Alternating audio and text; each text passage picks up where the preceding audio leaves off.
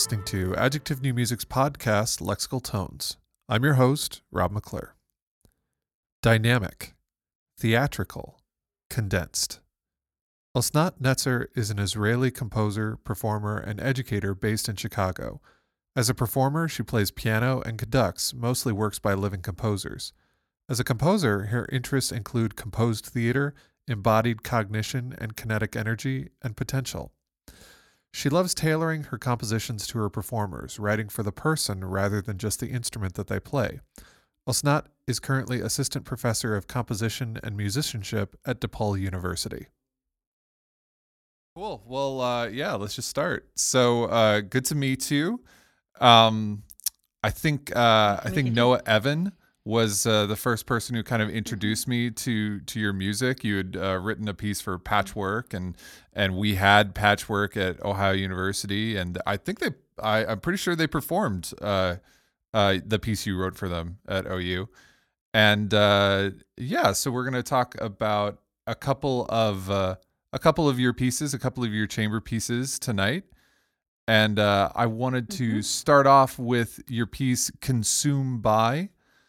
And I read that this was written for saxophonist Doug O'Connor. How did you meet Doug and get connected with him? So I met Doug O'Connor in April 2018 in Tampa, Florida. We were both at the USF New Music Festival. And I just sent my piece, Pillars for Saxophone Piano, for their call for scores, and it was accepted. And Doug was going to play the piece. So he played my piece at the festival, and we became friendly, and I found out that he was going to go to Zagreb that summer to the Saxophone World Congress to play other pieces, not mine, with a pianist that they provided there, I think. And I just suddenly thought, why don't I come to Croatia with you, and I play whatever pieces you need played with the piano that are not mine, and we also played my piece. And we did that. We played in Croatia, and that also led us to play the same piece on the Millennium Stage at Kennedy Center in DC. And after that, we just continued to collaborate. That's awesome. Actually, I'm doing the same thing this year. I mean, I'm not going to Croatia with him, but I also got into the USF thing, and he's playing my piece. So I haven't met him yet, but yeah. So that's really interesting. That's amazing. Yeah. What a coincidence. So so tell me the story, this piece that we're talking about, Consumed By. Tell me the story behind this piece. How did it come to be? Like, where did the instrumentation come from? What are kind of the driving forces behind this piece? Sure.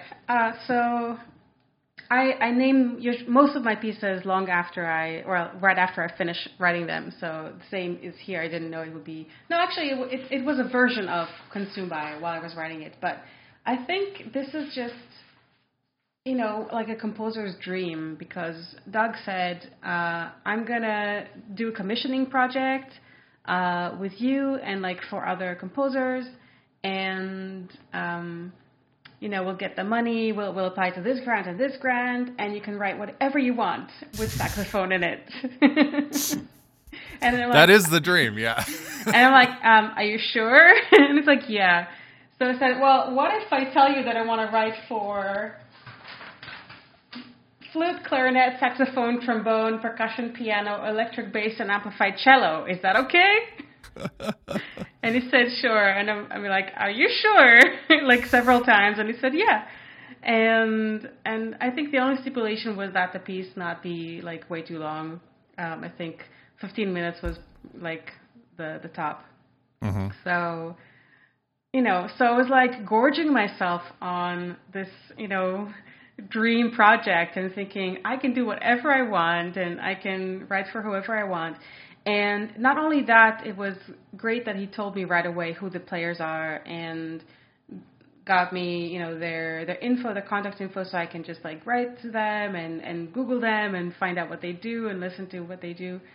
And many of the players in the group that he put together, kind of assembled from different parts, are in the army band with him. Okay. Mm-hmm.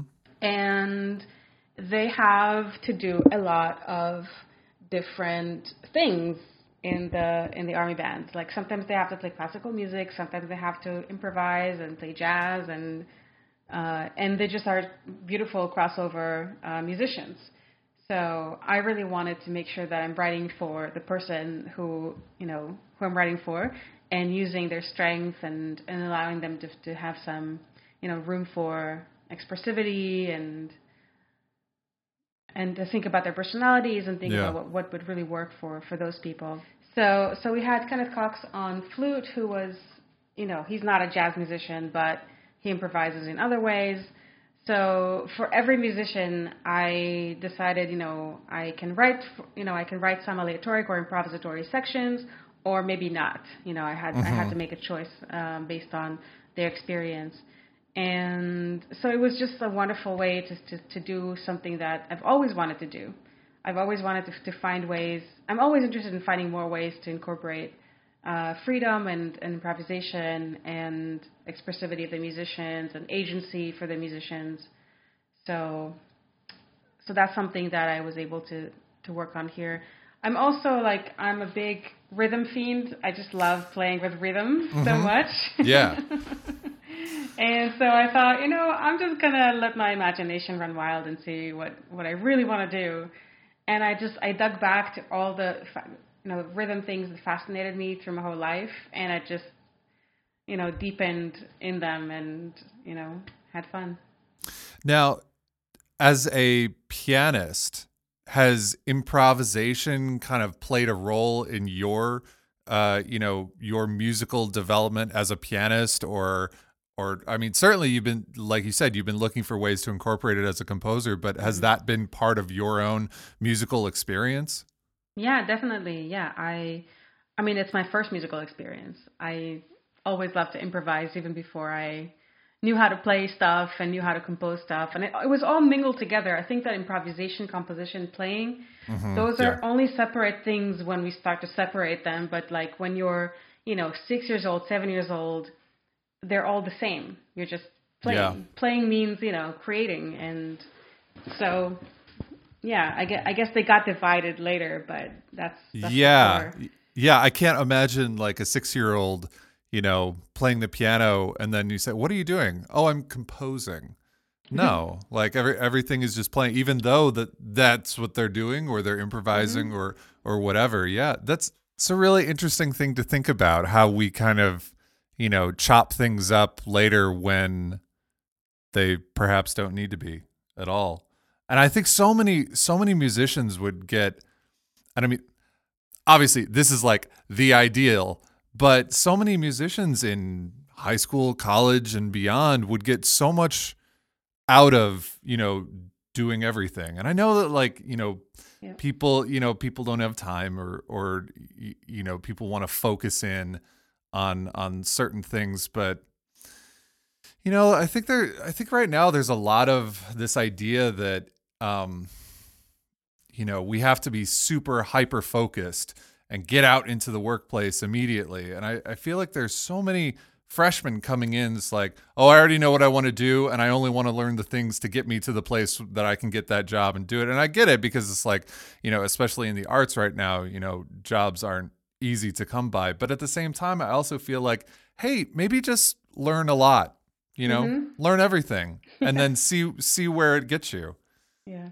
So that's interesting. Now, getting back to the players you were writing for this piece, that was one of the things that I noticed immediately, is that you have to kind of have the right players. I mean, obviously this piece was written with these particular players in mind, but then like the next time this gets performed, that's going to be a search. I know. And, I have to think about, do I want this piece to be like limiting, in terms of like, will it live for only this one time?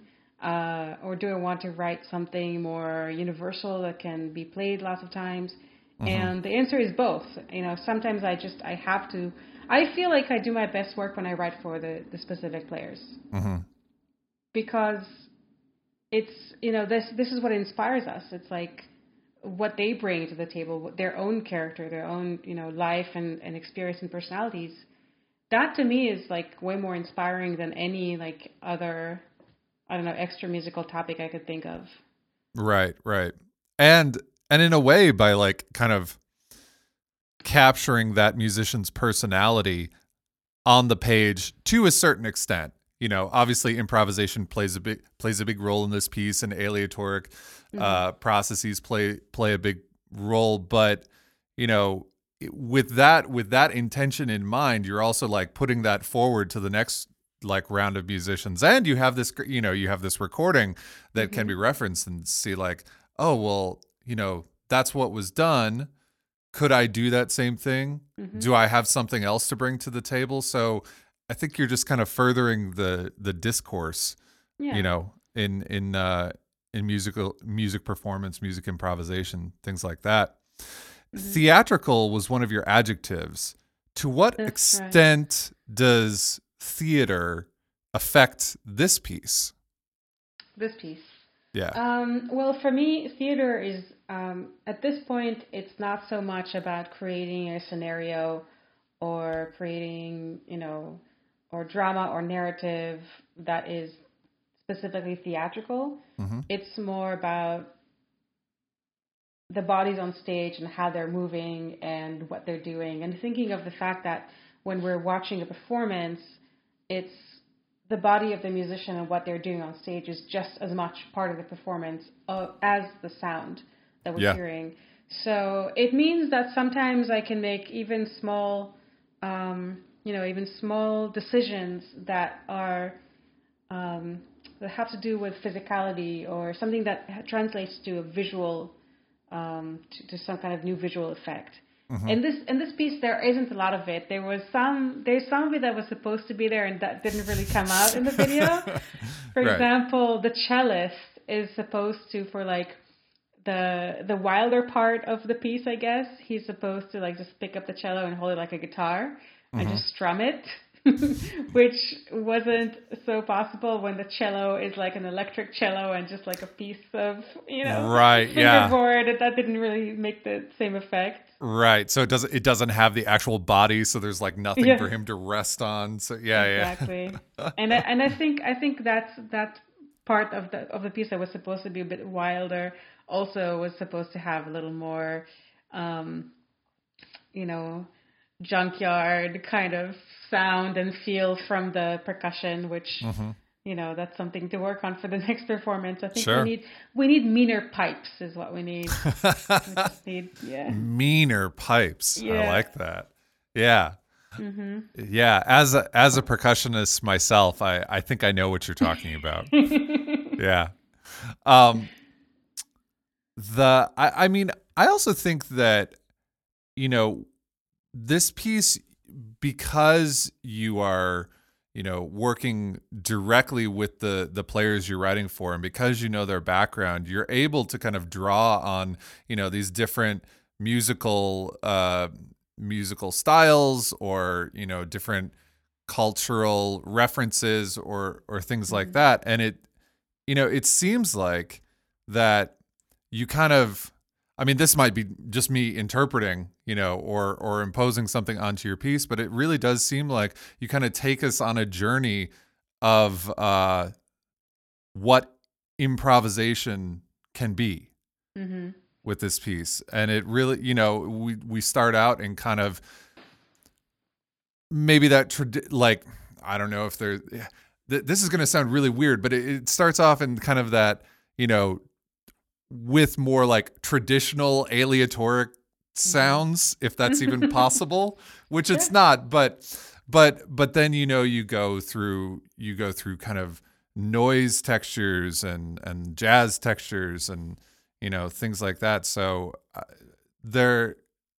know that you're thinking about theater with the body, but I also think there's some kind of like, it's not programmatic, but there is some amount of like storytelling that you're doing. Yeah. I think that really thinking about the players has me thinking of the instruments more as characters as well. Mm. And that also affects a lot of my music. So not just in this piece, but in a lot of pieces, I tend to feel like, okay, this is the dynamic that I have with this person, or that these people have together, or that I'm imagining this person to have based on how I know them. Yeah. You know, there's a lot of imagined theater and psychological theater going on as well. Mm-hmm. I love the middle section of this piece that, you know, has the multiple melodies kind of running concurrently, kind of mm-hmm. weaving in and out of each other. For that section, like, what's on the page for that section? Is that written out? Do you give like a melodic framework, or is it like all strictly notated? When you're talking about when they're all playing at the same time, like, yeah, I think it's a mess of stuff. Yeah, it's like several of the woodwind players they have some kind of melody, and it seems like they're all ornamenting that melody maybe differently. I think yeah. This is all fully notated, what you're talking about. Yeah. Oh wow. Yeah. Okay. Yeah. This is all fully notated. And actually, it's quite simple. That section. It's just. I left a lot of, I left pitches just out there, just like doing their thing, you know, not really, like the page actually looks pretty simple. Mm-hmm. I think what's not so simple about it is just the concept of what I call this fractal polyrhythm, where you have someone just playing, you know, three quarters in a 3/4 bar, but they're grouping every four quarters together. So they have a big four, like okay. 1, 2, 3, 4, 1, 2, 3, 4, you know, mm-hmm. if, so the bars are 3/4, but the grouping of notes is a four. And then you have someone who's playing 4/3, but highlighting groups of three. Mm-hmm. So the three is playing the four and the four is playing the three, and yeah. This kind of thing. And then I start to find all these other mathematical relationships, and I base this whole section on those fun fractal relationships. And that's how you get it kind of sounding the way it does, where it, you know, basically it seems like everyone's supposed to be doing the same thing, but everyone's just kind of a little bit rhythmically off, or there's a little different ornamentation, and it's kind of that heterophony mm-hmm. type of yeah. sound. Yeah. And I love textures like that, because you know, I was in a masterclass with Kaija Saariaho at one point, mm-hmm. and you know, she was talking about her music, and honestly I can't even remember if she was the one that said this at this point, but it's what I wrote down in my notebook at that moment. But basically, like, no solo is ever a solo. There's always like, you always have like multiple instruments working together to create this line, but that line can be very textured and complex. And I think that's, you know, in this, that's kind of a similar thing that you've created for me, mm-hmm. that line that's super textured and layered, but it is a line. Mm-hmm.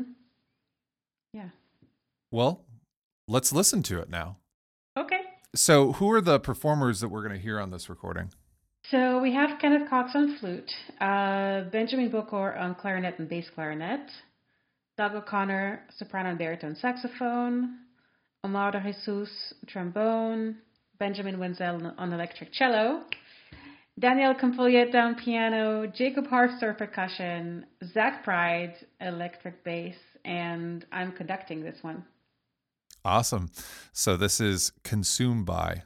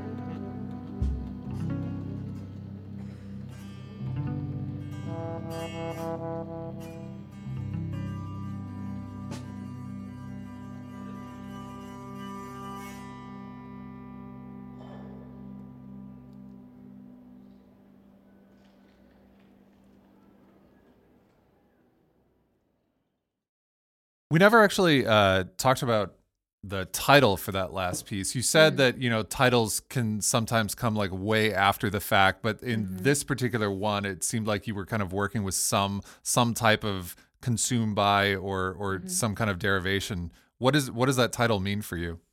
Okay. How I got to this title is actually fun. So I was working with a lot of different interpretations of the word beat. And, you know, thinking about beat as in the beats you get from two pitches that are really close together and they're beating together, or, you know, beats as a pulse, or, you know, lots of different things to think about, ways to think about beat. And then, I thought about, and then I just looked at the word beat, and I don't know why it's, you know, when you're composing, your mind is just like in a weird place. And I was like, I took the B and I put it next to the eat, and I was like, eat the B. Why? I don't know why. Eat the B. I don't know. And then it's like, eat B, consume by, or consume. It was, at first it was consumed by. And then I thought, actually consume by has more meanings, because you can think of, expiration date. Like, is this an imperative, or is this, you know, something that, you know, someone is consumed by something. Right. Yeah. It had the metaphor of even being consumed by something was appealing. So then it just became a fun thing. And then taking into account the fact that this was like a gorging on all of the riches of, you know, these talents, these amazing people. It just, you know, I kept it. Yeah. Awesome. So let's talk about your other piece that we're going to listen to, and this is They Bury Their Dead with Great Ululations. Did I say that right? I think you can say ululations and you can say ululations. I think both are correct. Okay. Research that. I'm gonna go with what I said, because now I can't remember which one it was. So this piece is for oboe, bass clarinet, violin, and cello. Again, I really like the instrumentation here. The oboe, I feel like, rarely makes it into mixed chamber settings. Yeah. So how did that choice get made, or was that choice made for you? This was another dream project. So in this case, I knew who the players were. This is Windsor Music. It's an ensemble in Boston, and this is their instrumentation. So you want to write a piece for them, this is probably what you're going to get. Sometimes they have guest performers. Sometimes they have Stephen Drury on piano. Sometimes they have other awesome people. These are some of the best players in Boston. Yeah. So again, it's like, why don't you just like write a piece for these crazy, amazing musicians you've always wanted to work with and get paid, and we'll play your music. So, you know, why not? Yeah. So how did you get connected with them? Were you in Boston at that point, or? Yeah, I lived in Boston for 15, 16 years. Okay. So that was the longest time I've ever lived anywhere, and I just recently moved to Chicago from there. And so these are just players that I've known for years. And Randy Moore, the bass clarinetist, she's played my music before. She's like a badass clarinetist who plays with Thalia Ensemble in New York, and crazy good. So I've known her also personally. Then I also I got her to play in another piece that I wrote for Harvard University. That was Irrefutable Tautologies. I hired her to play in that ensemble. So we'd work together. So, but I don't know. I mean, I think they decide who to commission as a group, and I'm just glad that they thought of me. I've known these people for a while. Peggy Pearson, the oboist in this group, again, she's a a Boston, staple. She plays Bach like no other oboist plays Bach, and then she's worked also a lot with John Harbison and played a lot of his oboe music. And she has just some, the most gorgeous oboe sound that I've ever heard. Yeah.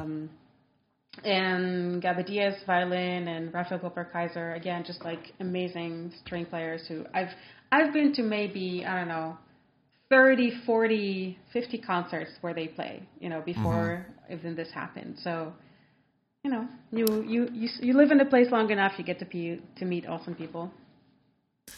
Yeah. And I think that, I think that's really good, like, things to think about for composers out there. It's just like, just be in the scene, Exactly. Go to concerts, hang out with people, yeah. Get to know them as people. And, I'm assuming that, when you were just meeting them, you weren't running up to them and saying, oh, play my piece. It was just like, that's right. Yeah. Let the relationship develop, and then things like this can happen. So that's awesome. That's what I tell all composers that I talk to, friend composers, students. It's like, don't go and think you're supposed to network. Go and make friends with no agenda, and just like get to know people and be out there and listen to people and be supportive of your peers. And don't just make friends with someone that you think can help you out. Make friends with anyone that you want to make friends with. Like, don't even think about what you will get out of it, because you don't want to live like that. That's not a good living. No. So for this piece, where does the title come from? Was that just something you came up with, or is this like title taken from somewhere, or is it referencing something? This is a quote from one of the earliest uses of the word ululations. I love the Oxford English Dictionary. Okay. It's amazing. You can find, and I just, you could just read about words, etymologies, into the night. Yeah. It's just marvelous. And when I finished writing this piece, and I wrote this piece really fast, I think maybe like 2 condensed weeks or something, or 3 weeks. Wow. Yeah. Yeah. Super fast. And as soon as I was done with it, it's just what struck me the most about it was the sense that, there is a lot of it feels like a cry, but you don't know if it's a cry of joy or a cry of mourning. Yeah. And that was what I loved about when I looked up the word ululation. I was like, yes, this is amazing, because I thought the ululations were just like this thing you make in weddings, the sound you make, when you're happy in weddings. I thought that's what it meant, and then I saw that one of the earliest meanings or uses of this word was in this phrase. I think it's like the history of England. It's from 1730s, I think, and or history of Ireland or something. And yeah, so this the line, "They bury their dead with great ululations." It was talking about funeral traditions in Ireland. And that the fact that they had these women who they hired to mourn and cry and, tear their hair out. Right, yeah. Which is something that you hear, like, you don't think that, oh, this is an Irish tradition. You think, oh, this is like a biblical tradition. Like, I know about this from, like, the Bible and stuff. And so it's like, wow, this kind of tradition of hiring women to cry at funerals, I didn't even know how widespread that was. Yeah. And the fact that they call that ululation as well as what we, call this kululu of wedding wail, whatever. Yeah. Mm-hmm. That was just like so evocative and wonderful. And I thought that idea of ululations having those two connotations was very fitting for this piece, because I don't know, as I was writing it, I don't know if I was laughing or crying. Probably both. Well, does that have something to do with the very condensed time period that you wrote the piece over? I think it may be that I started it on Yom Kippur. Okay. And it's already in that place of like atonement, and you're thinking about your sins and about your well, not really sins, but the people you've wronged and the things you want to do better, and coming to terms with yourself. And I think that had something to do with it, just like when I started writing it. Sure. Yeah. I really, we kind of talked about rhythm a little bit in the last one, but I really, really appreciate your rhythmic sense in this piece. It kind of plays with being on and off the grid in a really wonderful way. I mean, is this a product of more kind of gestural writing, or are you also kind of thinking about, like you kind of mentioned in the last one, really invoking different time strains? Mm-hmm. Yeah, I think it's both. I think what you said, like on grid, off grid, is something that I'm really interested in. It's really wonderful to feel that off, but in order to feel that off, you need to know what's the on. So I just like playing with those perceptions. So one of the things that I do a bunch is just metric modulation. Mm-hmm. It's just something I really like exploring, because I really love the idea of like how your body gets into a groove, into a certain tempo, and you can feel that tempo. And no matter who you are, even if you're not a musician, there is a process of mimicry that happens in your brain where you're just kind of embodied in that tempo or that pulse, right? And then with metric modulation, you're taking something that comes from that pulse and then turning that into a new pulse. And for me, that feeling of like the ground taken, off beneath your feet, and or you're falling, but you're falling onto something else. You're not just falling, but you're caught by something. That suddenness, or that feeling like, how did that happen? I was here, now I'm there. What what's going on? So that's something that I like to play with. You just reminded me of this thing that happens to me from time to time. I don't know if it happens to anyone else, but there will be times, maybe like in the car or something where, I'll have music turned on, just like pop music or something. Music is turned on in the car, but, like traffic is really loud or something, and I can't really hear the music all that well. And it's a new song comes on, and that we don't have like drums yet to like tell us exactly where the beat is. And maybe I missed the first beat or something, and my brain kind of hears it and like implies a beat onto whatever music I'm hearing. And then, I get, like you say, you feel that pulse, you get into that pulse, and then all of a sudden the drums come in, and I realize I've been feeling like the and of four as one or something like that. And all of a sudden your entire world kind of shifts.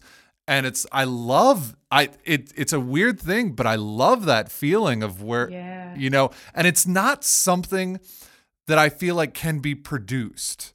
Like those moments, they just happen because I love those moments so much. I often like try to go and like, oh, can I just hear it wrong? So I get that feeling of like, ooh, when the right comes in, it's like this big shift and I don't know where I am for a second, but it's, yeah. So that kind of playing with on the grid, off the grid, and then the grid kind of itself shifting is something that you're really into in this piece.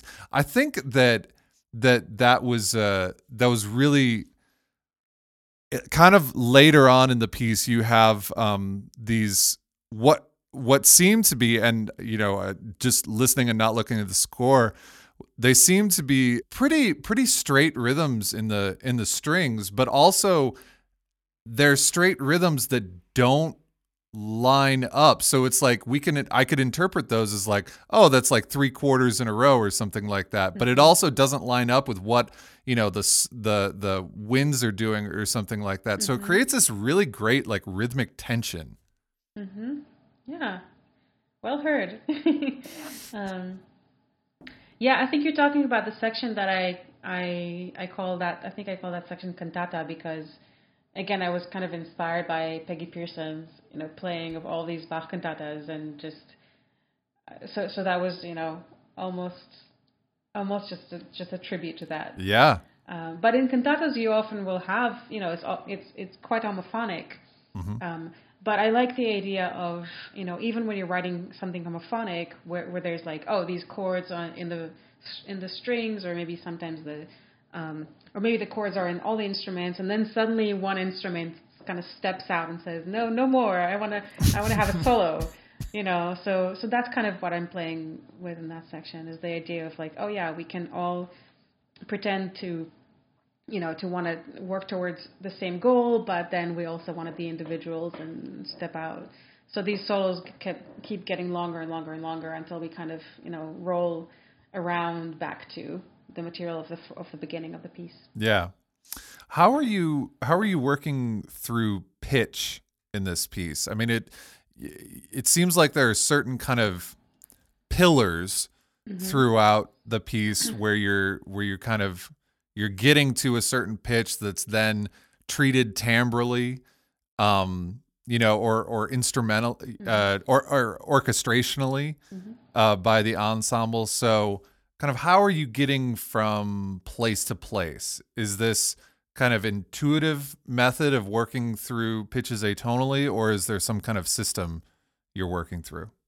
I think with a lot of pieces, I kind of just, I sit and look for sounds, and sometimes those sounds are chords.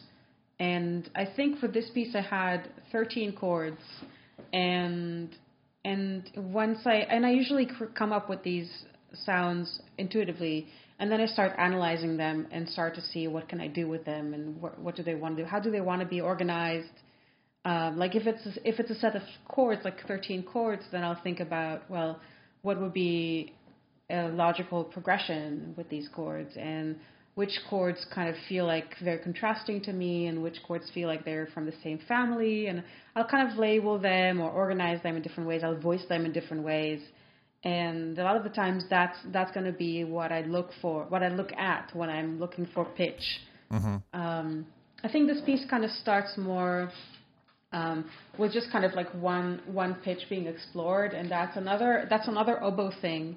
You know, the Berio Sequenza for oboe, it just has this drone B the whole time. It's like a sound of an oboe, basically, and on top of which the oboe plays. So I think also just starting with that same B from the Berio Sequenza, that was another thing that was kind of like a wink to Peggy. And yeah.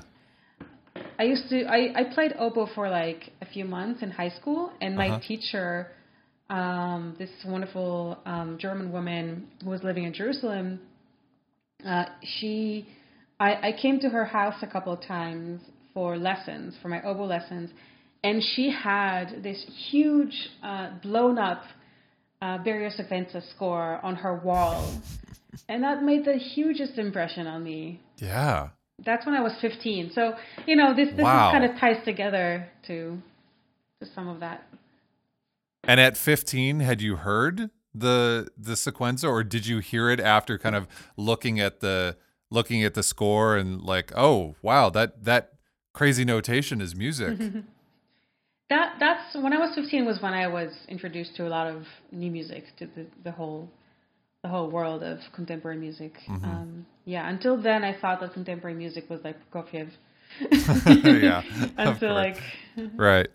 14, 15, and I was like, oh, there's all this other stuff that I didn't know what to make of it. I can't say I fell in love with it immediately, because that would be a lie. I was like, oh, there's this thing. I'm intrigued. Yeah. You know, still intrigued. Yeah. So, getting back to your, you know, the 13 chords, in, you know, you were talking about the end of the piece is kind of cantata-like, and that was a kind of nod to Peggy Pearson, the oboe player, and her playing Bach. So these chords, are you also kind of like thinking contrapuntally as you organize them? You know, how does mm-hmm. one kind of go to the next, and then, I mean, yeah, I'm kind of obsessed with voice leading. Yeah, so. And I'm assuming that, you know, if you're working with these chords, are those chords also, that's where you're deriving your melodic material from as well? Absolutely, yes. Yeah. Everything in this piece is basically derived from these chords. But you know what? I'm This kind of approach really varies for me. Sometimes I feel like, oh, it's really nice to have a system, and let's have a system. And sometimes I feel like I don't want to be bogged down by a system. Sometimes it feels so limiting. Mm-hmm. And sometimes I'm like, why do we do this? Why do we need everything to come from the same place, from the same like logical place? And why do we need to be able to tie everything back to an organized source? Why can't we be a little more free? And the thing is, you know, of course you can be very free when you're like older and you've had so much experience with all these kinds of ways of thinking about sound and organizing sound. In a way, I feel like maybe this is inspired by Elliot Carter, uh-huh. who, when he was 102, when I met him, and that was at Tanglewood, and we had all of the composition fellows and a few other guests. We had a little closed session with him just to meet mm-hmm. him. And my friend Bill McNally asked him, and he's a pianist, but he asked Carter, what's the difference for you composing in the last like 12 years since you were 90 and like all the years leading up to that? Yeah. Because Carter was more, he was more prolific from age 90 to 102 than up until that time, you know, and that's Carter, right? That's amazing. So, and he said that he just doesn't have the inner critic anymore. Or that he doesn't listen to the inner critic anymore, one of those. But that was like, I feel like in a sense, we're all kind of striving towards that. We're striving towards a place where we don't have to feel like we're bogged down by anything, where things feel like they stem from us, from ourselves, from the world, from our bodies, from our minds, without it having to go through the filter of, you know, having to justify every single choice we make. Yeah, absolutely. And I think that, you know, kind of getting back to your point of sometimes it's easy, like sometimes you feel like you want there to be a system. Sometimes you want that you want to give yourself room and you want to give yourself freedom and really not, I mean, I totally get where you're coming from, because I'm kind of coming out of this period myself where, you know, I was working in a certain way and I've kind of followed that, followed those techniques, I think, as far as they can go for right now. And, you know, I'm kind of coming out of it and opening myself up to a lot of different ways of composing. And the me from the last, you know, 4 or 5 years is like, you know, kind of scared because there's no system, there's no safety net. But the me of like right now is kind of excited because, I've kind of looked at my music in the last, you know, I've looked at what I've really been excited by that I've written mm-hmm. in the last like 7 years or so. And they are things that kind of toe lines, you know, mm-hmm. they're neither this nor that. If there was a system, there were times when I ignored it. If there was no system, there were times when I, like, you know, wrote a max patch to get myself some rhythms or pitches or something, just because on that particular day I wasn't feeling it and I wanted mm-hmm. to get something on the page. And I think that, you know, kind of as composers, just kind of giving ourselves some grace, you know, mm-hmm. like you say, not everything has to be, we don't have to write a dissertation about our music. You know, we don't have to defend it. Mm-hmm. It is, you know, it's ultimately, it's just art with a big A. So, yeah. I mean, I think the key word is also like justify. What are we justifying here? And who are we justifying to? Yeah. Right. Like we need to know. Yeah. I think a composer wants to know, why they made a certain decision, mm-hmm. but then the answer to that why can be because that was the right pitch, or because that was what the piece needed at the moment, or because I'm working with this set of algorithms and this is where they led me, or, you know, like we want to know that we have a reason, because mm-hmm. we're kind of, you know, that's what humans kind of do. But then I don't think we need to worry about, like, you know, what happens if this person asks me about stitches, and do I have to justify to that person? You know, I'm no longer worried about that so much. Yeah.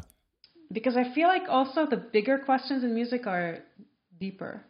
Yeah. You know what I mean? It's like, I feel like the choices we make about form are, and what form means, the way we define form in any given piece of music is the biggest, you know, the biggest question of all. Yes, I totally agree.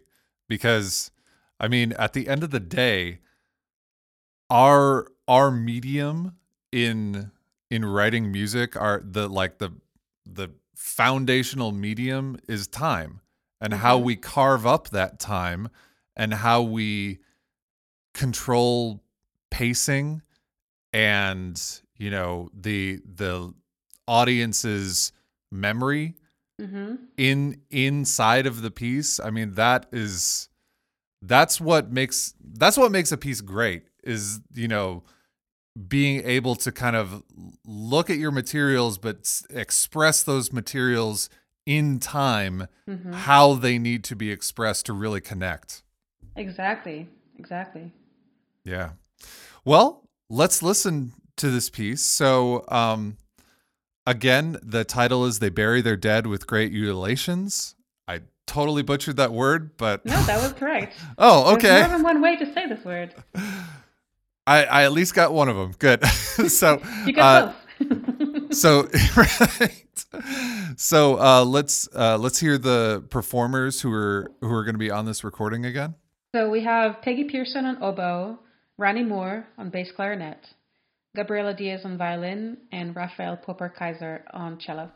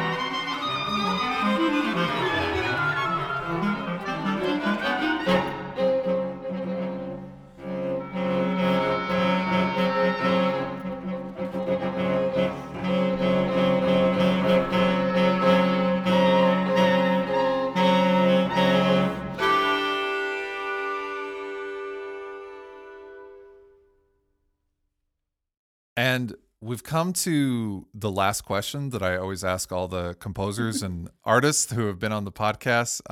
How did you come to music as something that you wanted to pursue for your life? I think I just got addicted and more addicted and more addicted. I think I just, like a lot of people, I liked music when I was a kid, and I think I more than liked it. I think I always loved music, mm-hmm. But as soon as I started to study multiple classes of music at the same time, when I had, chamber music and recorder classes and piano classes, and then I started taking, music history, music theory, the more I took, the more I learned about music, the more I wanted to learn about music. It just became such a, obsessive thing. And I never really had to stop and make a choice and ask myself, what do I want to be? Mm-hmm. It was just very obvious. It was a very natural progression, even when you were young. I mean, I like what you're saying, basically like you opened a door and that led to other doors, and each one was kind of easier to open because you had all this prior knowledge. Yeah, and also you just this idea that the more you know you don't know. Mm-hmm. Yes. For a change, it didn't, that kind of thing. I think I kind of realized that early on, that with music, I'll never be able to know everything. Mm-hmm. And on one hand, it kind of saddened me that I'll never know everything there is to know about music. On the other hand, it told me, if I do music, I'll never run out of things to learn. That's a really optimistic way to look at that. That's beautiful. Young me. That was young me. Talking about like age, 12, 13, 14. Yeah. Yeah. Oh my gosh. That's awesome. Well, before we go, can you tell people if they liked what they heard, where they could go find more of your music to listen to, and if they wanted to connect with you like on social media or something, where could they do that? Yeah, I have a website. It's my name, osnatnetzer.com, and you can find a lot of recordings and videos on that. I have a SoundCloud, but all of my SoundCloud things are also on my website.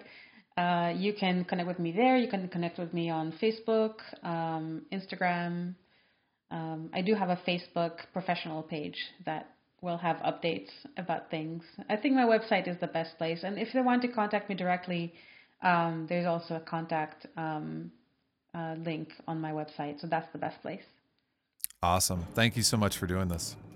Thanks for having me. Thanks for listening. As always, if you want to find out more about Adjective New Music or Lexical Tones, please go to our website, www.adjectivenewmusic.com.